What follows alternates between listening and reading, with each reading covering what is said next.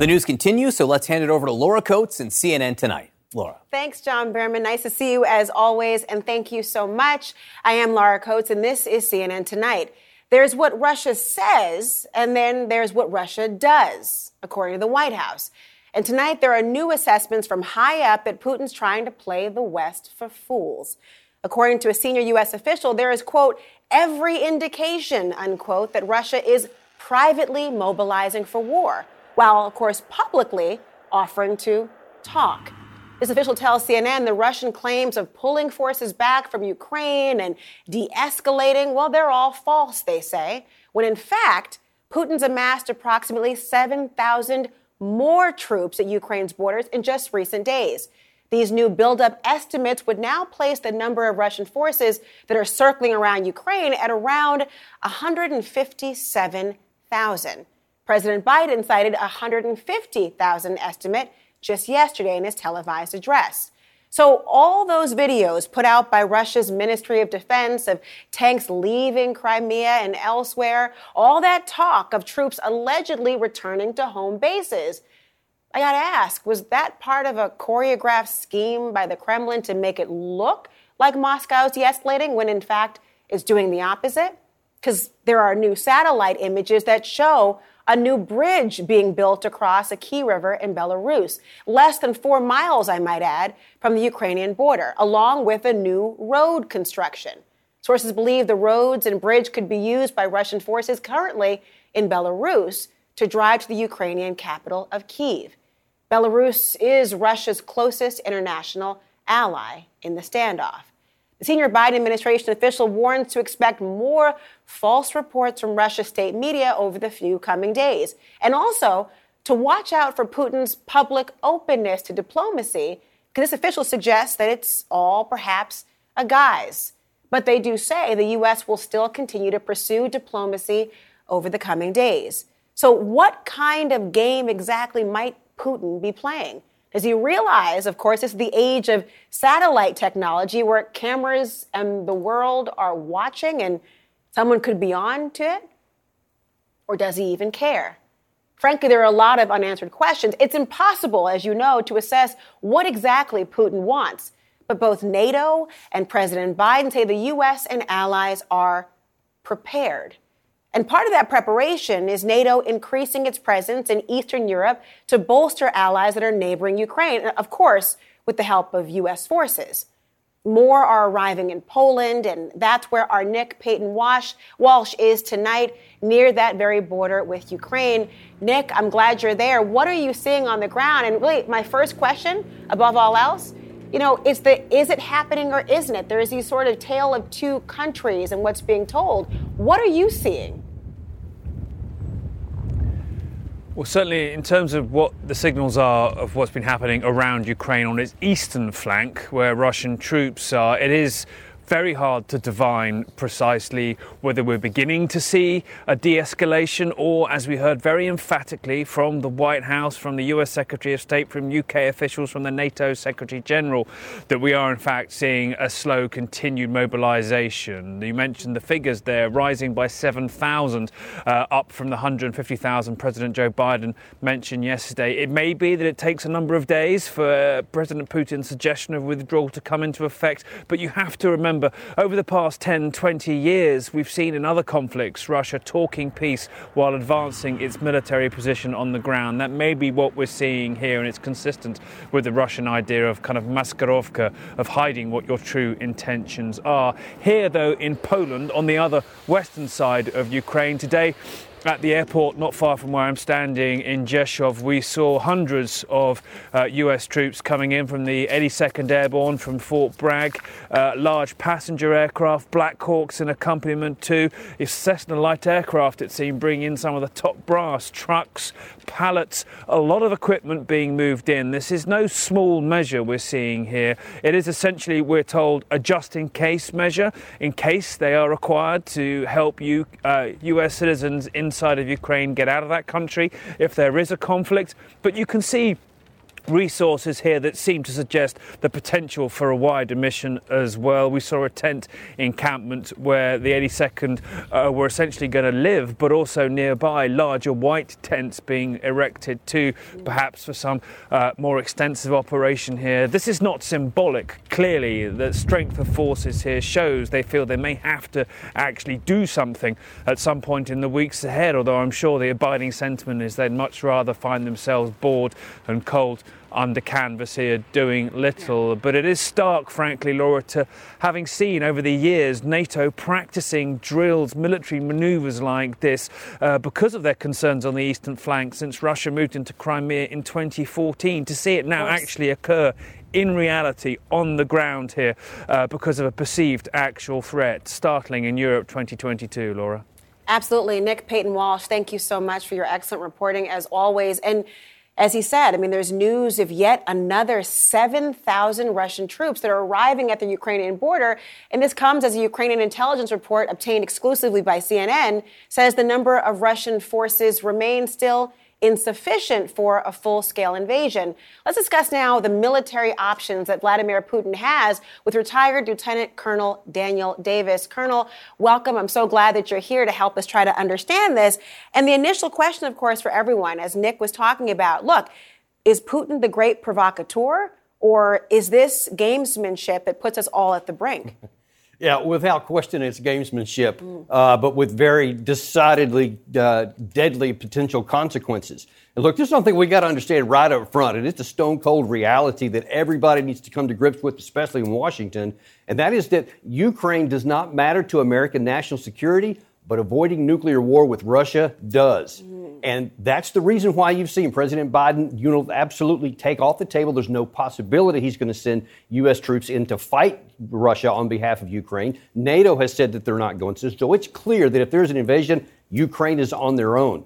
Now, if we understand that, then we have to come to the ask the question if Ukraine membership in NATO is what's absolutely driving Putin, and it is, he's been saying that literally since 2007 then we have to say, why should we keep saying the door's going to be open when we are never going to allow Ukraine in NATO? There's no way they would come in. We don't even want them in. But it, so let's don't keep that door open if it's going to get Ukraine invaded. I understand that, but isn't that part of the gamesmanship that Putin may be playing, right? The idea that if if Ukraine is always perceived as a permanent liability where it triggers the affirmative obligation to then act and support as if they're a NATO ally, then it's in Putin's interest to continue the gamesmanship, to put the constant threat as sort of Damocles over them. But is that is that part of the, the thought here, or is it also equal parts perhaps emotional? I mean, we can't always read into the tea leaves, but is Putin saying no? The reason is also Ukraine should belong to me. Well, he actually doesn't want it to belong to him. He just wants to make sure it doesn't belong to NATO, which is why just a couple of days ago, when the uh, Ukrainian ambassador just floated the idea that, well, maybe we should take our, request for NATO off the table. Uh, and then Zelensky actually echoed it at some number of hours later the, the Kremlin immediately jumped on that and said, yes, that is a great idea. That could definitely de escalate things and something we would like to proceed and talk about. Let me ask you, though, on de escalation how are we supposed to know? I mean, I, I, know not me sitting here and you sitting here at this table, but is there some sort of warning and the idea of how will the United States know that we are no longer in the reactive? Are we sitting ducks waiting for every sort of chess piece to be made by Putin? Are we going to have some understanding of do they have everything in place to accomplish this? I mean, the, the troop numbers still very substantial. Is it enough? Yeah, I, I'm telling you, as one who has engaged in direct combat with, with tanks and armored vehicles, they absolutely have enough combat power to slice Ukraine in half and do whatever they want to, really? especially in the eastern part. There is no doubt. It is, and of course, it's growing by the day. So we have to take these these dispositions very seriously. And to your point earlier about, you know, is he he's Putin saying one thing, but then right. he's doing another. We have to look at what he's doing. Forget about what he's saying. We have to look at the type of forces, their physical location, and the fact that they are ready for action. And, and I have been in that situation before. And once you get ready for action, it's hard to pull it back down, which is why we need to de escalate the situation and just acknowledge reality and take NATO membership off the table for Ukraine. But let me ask I mean, at what cost to Russia? I mean, the idea of being able to accomplish, as you say, turn it in half it feels as though you're talking about perhaps a maybe of a kamikaze type of situation here. Do they have the ability to pull it off and at no great risk or cost to Russia? Because obviously, I'm sure Putin is thinking about the ability to do it versus what cost it would be in the long run. And of course, we know that you have American troops at least in positions to actually bolster the NATO allies. So, what is the cost to Russia if they do do this? Yeah, well, I'm telling you, all these troops that are that are in Poland and elsewhere, Russia's not even threatening to do anything into NATO. So right. those troops have no impact on Putin's calculation here. They're literally inconsequential. But the other thing that we like to talk about is all these, you know, catastrophic sanctions and everything else, mm-hmm. all this pain it would cause. Well, the problem is that's a double-edged sword. And I can assure you there's many countries in Europe, Germany being one of the, lead, the leading ones, that are not excited about that because it will harm their economy. I mean, 50% of their daily gas supplies come from Russia. And if Russia decides to turn it off because they get sanctioned, what's Germany going to do? It's going to decimate their uh, economic output because they literally won't have the, enough uh, gas to keep the electricity on.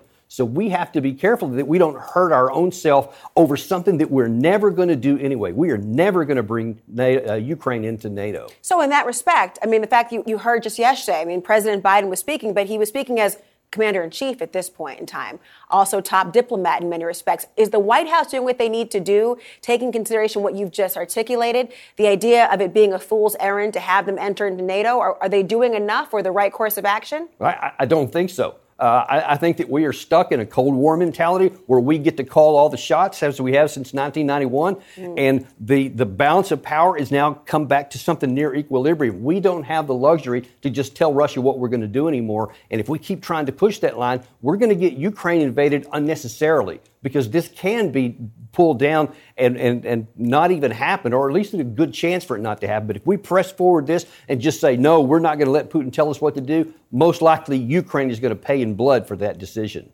I mean, this can never be just about chest beating, right? This can't be about bravado. There's so many things at stake, and it should really, be. really be a humanitarian. it shouldn't be, right? But we also know the history of the world. Thank you so much, Lieutenant Colonel. Nice talking to My you. My pleasure. Thanks for having me. And I'm glad that you were here. Up ahead, prosecutors presented new evidence today in the federal hate crimes trial for the killers of Ahmaud Arbery, the black man trapped and murdered while just jogging in Georgia. Key evidence past racist text messages and social media posts. But will a jury connect the dots in a way, in any way, to Arbery's murder? We'll show you what some of the, what the prosecution unearthed up next.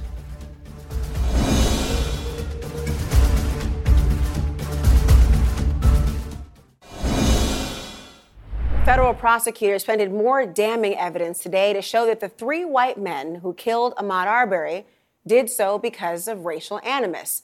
An FBI intelligence analyst led the jury through a litany, and I do mean a litany, of racist text messages and social media posts, particularly from two of them. And honestly, I'm going to be honest with you here, it's too sickening to read all of them and the vitriol. But this is just a sliver so you can understand what the jury is hearing. In one text message by Travis McMichael, remember he's the one who actually shot Ahmaud Arbery. In a text he sent to a friend on why he liked his new job, he said it was because he didn't work with black people. Quote, they ruin everything. That's why I love what I do now.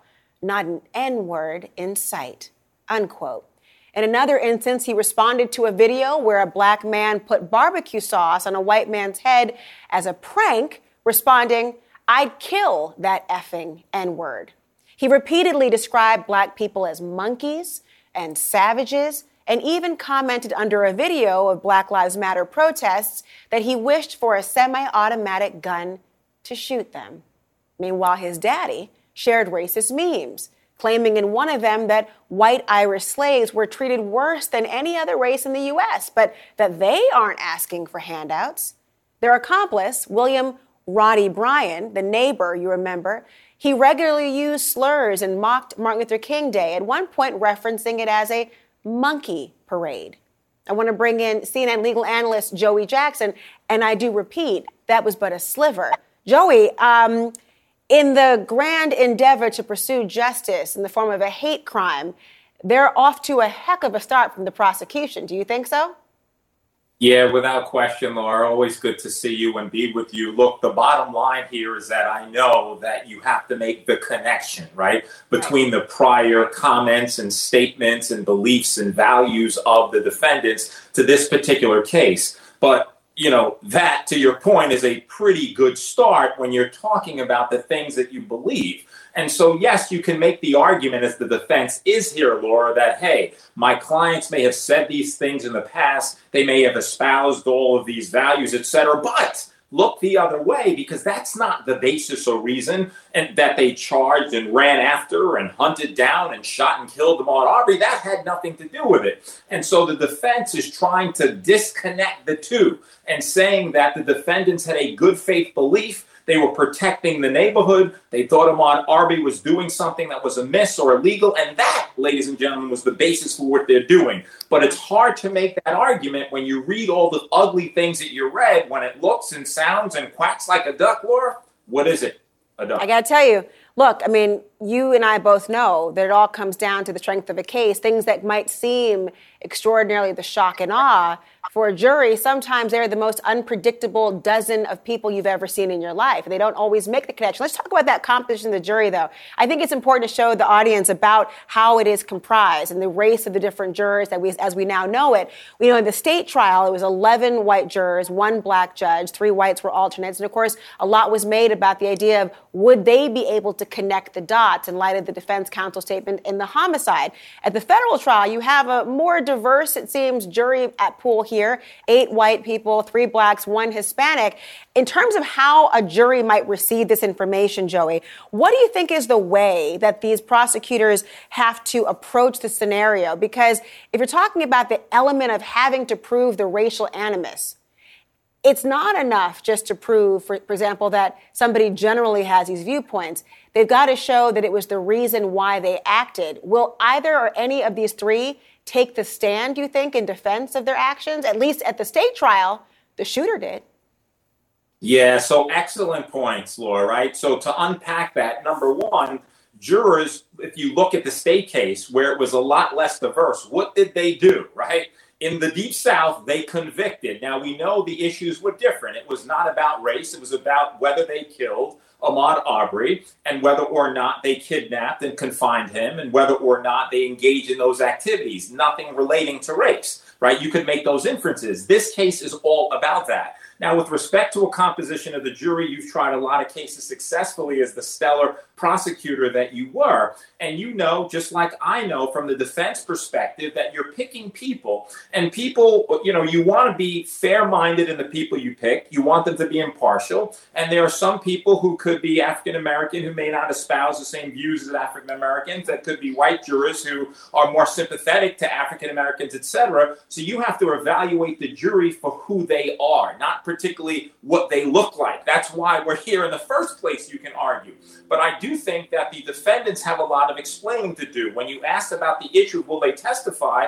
You have to look and evaluate why did you say those things in the past? And how can we believe as jurors that they're not connected to this case? And why don't they represent who you are? And when you look at the father and the son, you know and I know that you can make reasonable inferences from the evidence. No one's born a racist. That is taught behavior. Tell me who you're eating dinner with. Tell me who's raising you. Tell me what they're talking to you about, and I'll tell you who you are because it's based on who you taught. So you can't tell me that the son believes all these things, but the father, oh, because his cell phone was encrypted and we don't have that much from him, maybe he believes something else. And so I think at the end of the day, they may very well testify because they have to tell that jury that, you know what, what I did wasn't based on race. It was based on my good faith belief that he was doing something to the neighborhood. It's a very tough argument to make, Laura. Well, you know, we know that impartiality is supposed to be the driving factor between, behind every juror. The idea of this is a high profile case. I can't believe that any of the jurors have not heard about this, but can they be impartial in the moment? And we know the realities of America and just human psyche. That impartiality might be infused in a very distinct way. We were talking about having people bring in views on race and racism. It has a way of impacting and influencing a jury. And I'll wonder how this comes out. And to that point, Joey, I'll leave it at this That's one of the reasons the prosecution has called other people in the neighborhood to see did anyone else view him as a threat. One neighbor, I understand, called a non emergency number because they didn't perceive him as a threat. And then three others pursue, hunt, and chase him down. And what was said afterwards? Joey, we got to stay on this story and stay on this trial. It's always great to have you here in particular. It's always good to be with you, Lauren. I'll just say this as we close. We're in 2022 and all of the things you started this segment with, with respect to the thoughts and beliefs and values, it's really horrific to see and to think that in this day and age, there are people out there who believe this and talk about this and spread this. It's just very hard to sit here, as you, I'm sure, and to just digest what was told to that jury. Horrible. Not just for me, for everyone. I mean, right? I mean, I do, don't you get the feeling?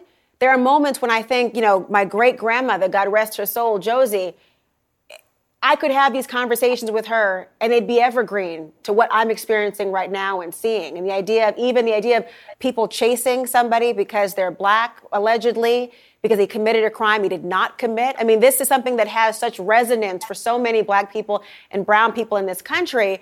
And I think these sort of echoes of the past, it's horrifying, but also the reason why federal hate crime legislation remains because it's not just about the individual, it's about anyone at any time being vulnerable, whether it's race, religion, or other factors. Joey Jackson, this remains important. Thank you.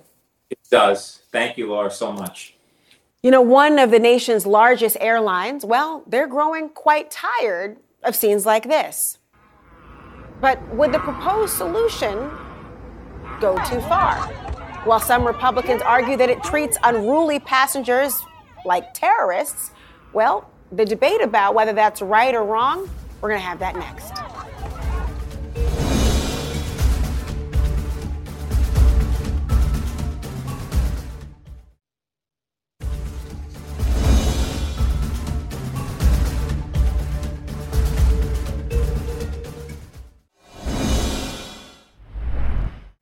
Eight members of the self proclaimed Law and Order Party rushing to the defense of those who can't follow the rules on airplanes. But let's be clear these days, the, the friendly skies as they once were known, well, they've gone from this to this. Sit down now.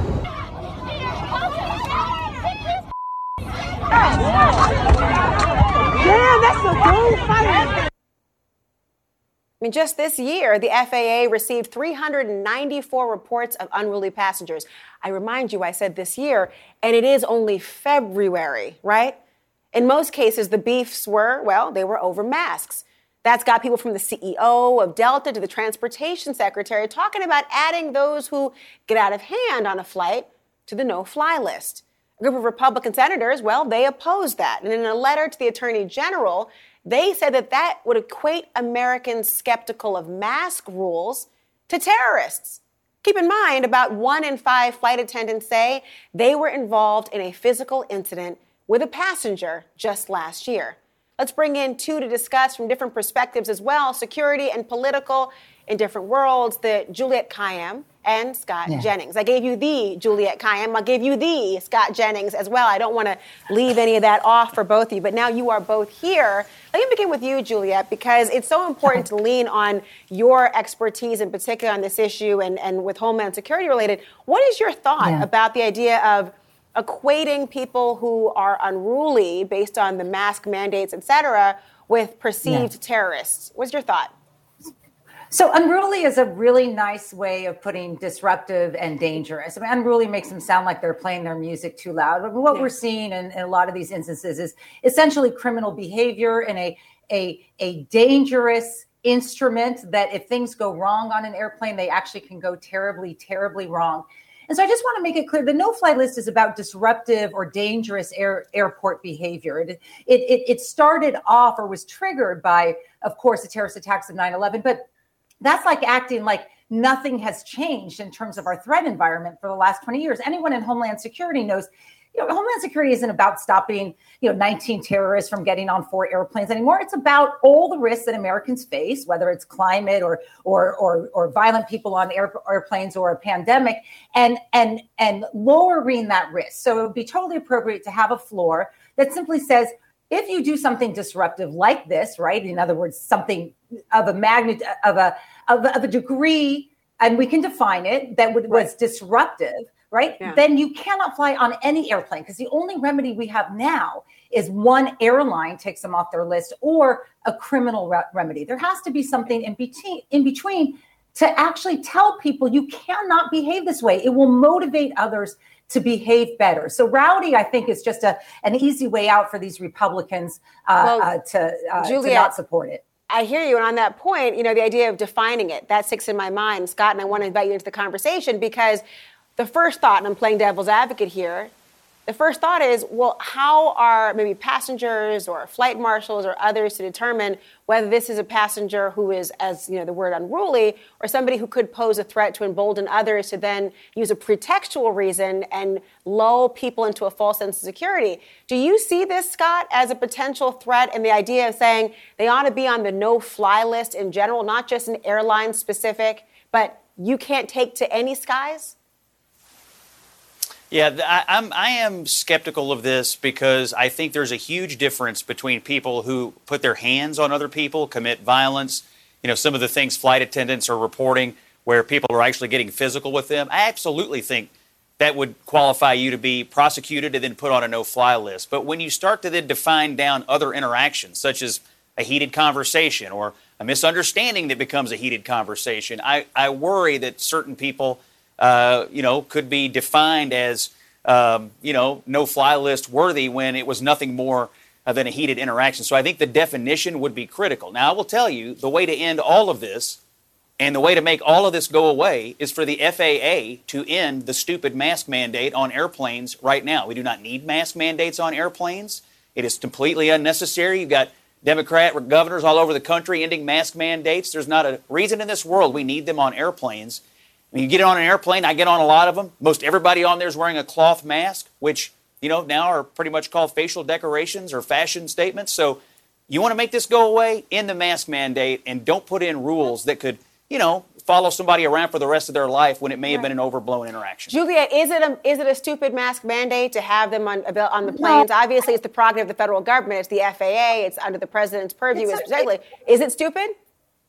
It's a rule. I mean, and this is this is such a side ta- tangent to to the to the issue. It is a rule. We can debate the rule like rational people. You cannot debate it by getting on an airplane with the mask on because you wouldn't be allowed on without the mask on, and then pretending all of a sudden that you view this as a as an impediment to your freedoms. And so I want to just say where we agree. There, there has to be a floor of which violent behavior um, unwillingness to put on to follow the rules to listen to flight attendants to who are who are security officers. They're not cocktail cocktail waitresses. They are frontline security officers. Uh, that if you don't listen to them if you don't abide by the rules uh, and you are violent or threatening or threaten uh, the airplane to the extent that in a lot of these cases the airplanes are getting diverted right? So that that in and of itself is is a is a is a dangerous thing in terms of moving airplanes from their flight plans uh, then we uh, we agree, right? In other words, you want the bar to be high enough to, violence or threat of violence. But the, but the idea that that these these guys who are threatening flight attendants get to have a heckler's veto over a, a federal mandate rule regarding masks on a highly in a highly regulated regulated industry is ridiculous. I'm not having this debate. I'm not going to have the masking debate. There and yet, and rule, yet, Juliet, hold right? on. I want I'm- I, I, hear you. Too. Excuse me. debate. Excuse me. I hear you on the debate you don't want to have, but I do, in the interest of just, I see you nodding, Scott, and thinking about that. When it comes down to it, this is in fact the debate that's happening on Capitol Hill in some respects and in different governors' offices. Not not because it's about whether it's stupid or not, but the debate of, and I, I do agree in the notion of, look, I'm not comfortable just saying, okay, let's avoid having to have a conversation about passengers who pose perhaps a deadly threat by just saying get rid of the rule. That's like saying let's stop having conversations about terrorism by just talking, just do away with the rule about taking your shoes off before you got on an airplane. There are rules there, but unfortunately we're out of time and we'll have to leave it there with me having the last word. Sorry, Scott Jennings. Thank you so much. great. Uh, My, my you. smile, I hope, will be endearing enough to you, Scott. Call me later. Nice talking to you both, Scott and I will Juliet meet and, and Scott. Okay, please do so. I appreciate it. We turn now to another disturbing piece of video that we'll show you after the break. Speaking of fighting, how about two teens, this time fighting inside of a shopping mall? But the controversy starts when the police show up. Their response is raising questions of racial bias. I'll show you why next.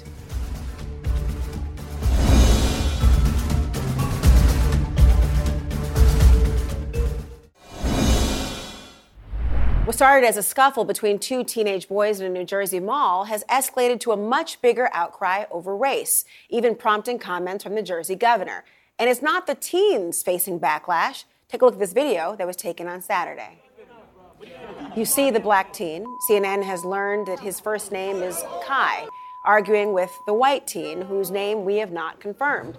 It goes from finger pointing to flying fists. But look what happens when police officers come to break up the fight. They toss the white teen to a nearby couch, but they seem to take a more aggressive action with respect to Kai, pitting him to the floor and straddling him. One officer appears to have her knee on his back. The Bridgewater police says it's investigating the incident, but in the meantime, both teens are speaking out. And then the cops come over and they come tackle me and like put me in handcuffs and then just leave him by himself on the couch free just able to do anything i was con- like confused like why they saw me as a bad person like I, me as a like aggressor the one that started everything they automatically assume and the white teen was also alarmed at the response, telling a TV station, quote, I knew it was wrong, and I knew there was going to be problems when they did that. They didn't go for me. She said, stay put. That's all she said. I didn't understand why. I even offered to get handcuffed as well. CNN has not been able to speak to either of the teenagers or their parents.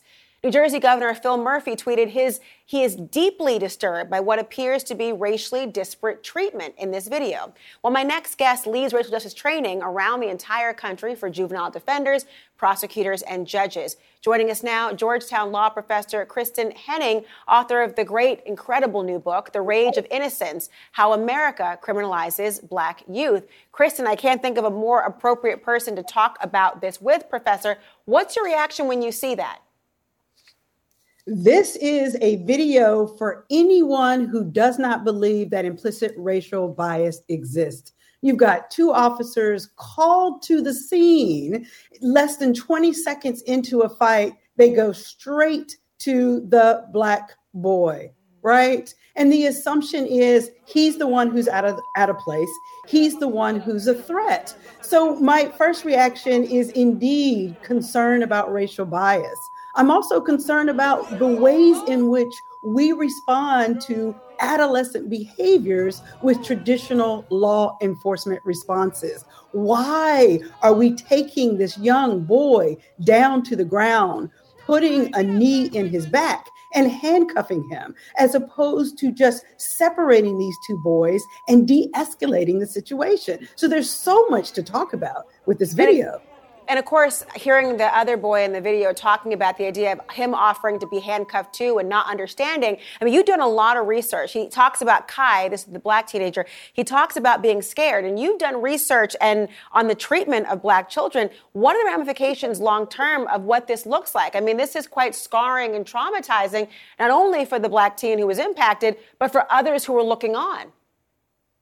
Absolutely. There is a growing body of research documenting the extraordinary psychological trauma to Black and Brown children who are the frequent targets of police stops, frisk, violence of this nature. You know, young people become depressed and fearful and anxious and hyper vigilant, meaning that they're always on guard and not trusting others. And just as you said, Laura, you know, what's so powerful about this research is that it shows that the trauma occurs even when you're not the direct target. Just witnessing these types of incidents lead to the same traumatic effects, post traumatic stress disorder, sleeplessness Mm. you know other signs of depression so it's it's really has a profound long-term consequences on, on on children who are observing especially black and brown children who know that they are disproportionately targeted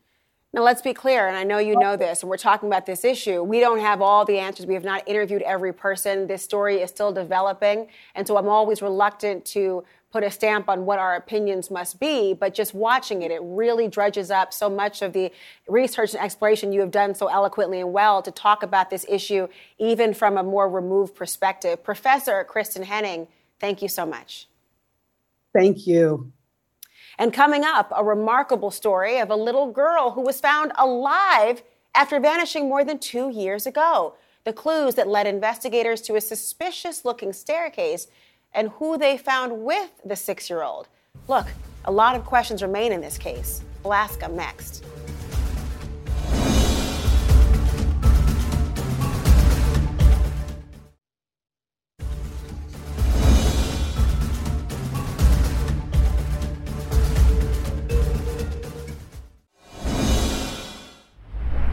A tip, a warrant, and keen eyes by an officer in New York leads to the rescue of a six year old girl who was reported missing, get this, two years ago.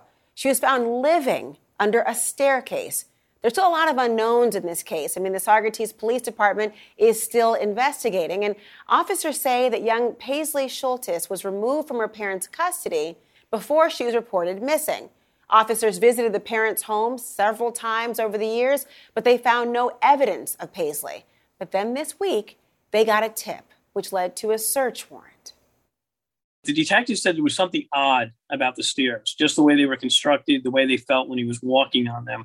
Um, and he said he took a closer look at the stairs. And between two of the stair boards, uh, there's a crack. He used a flashlight, looked in there, and he saw what he believed was a blanket um, at the bottom. So they used a Halligan tool to, and they started removing the steps of the staircase. And sure and behold, they found a little pair of feet. Wow, uh, that's good police work. And the police believe that the mom and the girl had been staying at the home since they disappeared in 2019. They believe the staircase appeared to have been built for the purpose of hiding them both. Paisley's mother, father, and grandfather were arrested, all three before a judge today. I want to turn now to Miguel Marquez, who is in Saugerties, New York, for us tonight. Miguel, what a story. I mean, first, when people saw this headline, they probably thought, oh my God, what are we talking about right now? But where is this little girl right now? Has she been released to a legal guardian? Who is caring for this little girl? She is with her legal guardian. This was the person that was given custody of her two years ago. She never showed up there, so she's with her legal guardian now and her older sister. She's doing well. You know, police saying that uh, she there was no sign of abuse with her, which is the good thing. The problem is, police also say, is that she she wasn't able to go to school over the last two years, not even to a doctor. So it's not clear what that long term trauma is going to be. And, and tell me a little bit about that. What was her reaction when police rescued her? I understand that there was something, some apprehension initially. Yeah, I mean, look, she came out. Apparently, the police say that she was she was calm at first and a little sheepish when they when they when they c- crawled out of that staircase, uh, but then she became upset and, and fearful of what was going on. But they also look. There's a lot of police around. They were they were armed. They they had uh, you know lots of gear on. So that would probably upset any child. They were able to sort of calm her down and, and get her checked out, and she's in a much better place right now. I understand also that at one point on their way to the police headquarters, they passed by a McDonald's and she somehow remembered at some point that perhaps she had eaten something like that before and they went to the drive through with her to help make her feel more comfortable. I tell you, those golden arches, well, but yeah, I, I, I, that's it's unbelievable. She's a child. She's six years old, remember. Miguel, where do things stand right now? Because you know there are so many questions left to be answered here. Where does the investigation stand right now? They've been charged. Yeah, th- look, this is a this is a custody case at, at, the very core, and it's a very complicated one. It's across several jurisdictions. It's across a lot of time, uh, and there are several family members here that are involved. Uh, custodial interference is what they've all been charged with. The grandfather and the father with felony custodial interference, and the mom with um, a misdemeanor. They have not pled yet. They were in court today. It was mostly administrative. They've not pled anything yet. They have court dates down the road, so we'll hear from that. The lawyer for the mother says you have to wait until you hear all the information. So I, I think it's going to be a, a, long, difficult, drawn out time, but I, I suspect there may be more ch- charges coming. And the parents, uh, you know, these were, they were her, her biological parents. The parents, I think, will want to make their own case as well. Laura?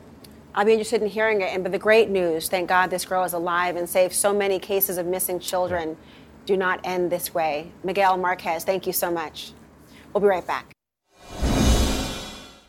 Hey, thanks for watching. I'll be back tomorrow night. Don Lemon tonight starts with who else? Don Lemon, right now.